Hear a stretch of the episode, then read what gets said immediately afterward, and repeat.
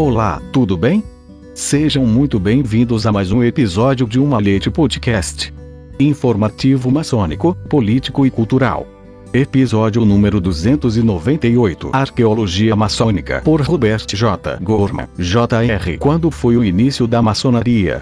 Foi a formação da Loja de Edimburgo, Capela de Maria, N1, Reino Unido em 1599 DC, foi uma saída das construções das grandes catedrais da Europa? Foi a conclusão do Templo do Rei Salomão em 957 AEC? Ou poderia ser algo muito mais misterioso e ainda mais distante no tempo? Algo que antecede nossos registros históricos atuais. Vários autores maçônicos dos séculos XVIII, XIX e XX apresentaram a ideia de que a maçonaria é um conglomerado de conhecimento sagrado de várias culturas antigas. Mas se isso for verdade, quais culturas e por quê?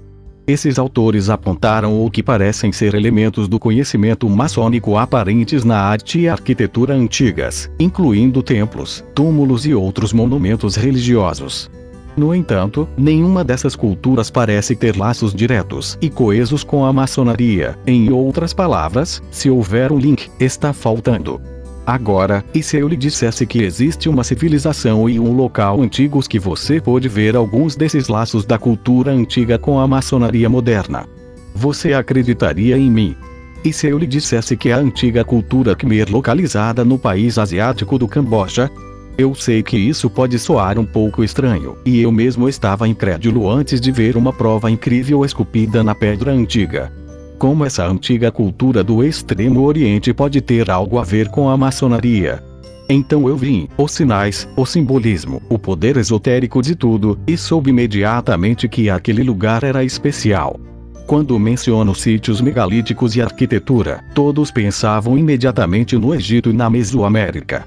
No entanto, a Ásia tem exemplos incríveis desse grande estilo de construção.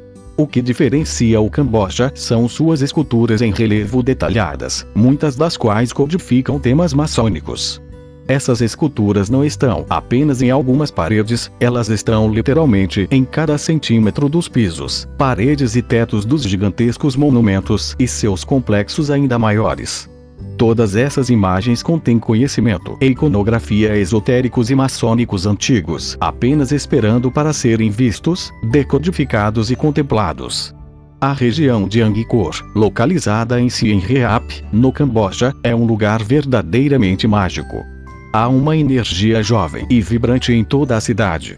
As pessoas são as mais amigáveis, acolhedoras e doces que já encontrei em minhas viagens pelo mundo. Embora esteja a 8.500 milhas de distância dos Estados Unidos, os visitantes americanos são recebidos como uma família. A comida é vegetal, mas com sabores exóticos e picantes. É como se você voltasse para um tempo mais gentil e suave, onde tudo é possível. Dentro desta área do Camboja está a maior coleção de templos e locais e templos do mundo centenas de pirâmides megalíticas, monumentos piramidais e locais espirituais, todos construídos com geometria sagrada e aderentes aos pontos cardeais. Quando se pensa na escala de um desses templos, eles ficam humilhados. Mas quando você de repente percebe que cada templo é parte de um enorme complexo, um complexo muitas vezes cercado por um gigantesco fosso cavado à mão, você fica sem fôlego.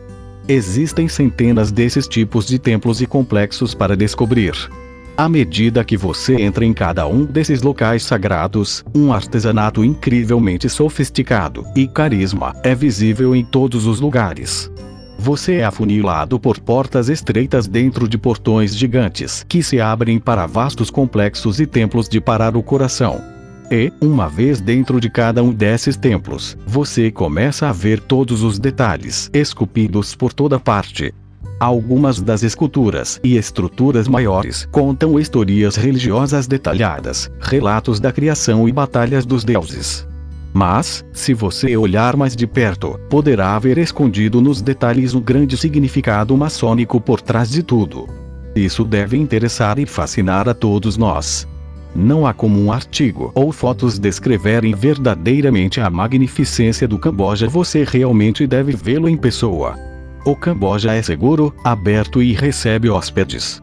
Parece haver laços claros e diretos com a maçonaria visíveis no simbolismo dos antigos templos do Camboja. Se for verdade, isso empurra a idade de nossa arte para mais longe do que jamais imaginamos. Edição: Luiz Sérgio Castro. Até um próximo episódio de Uma Leite Podcast.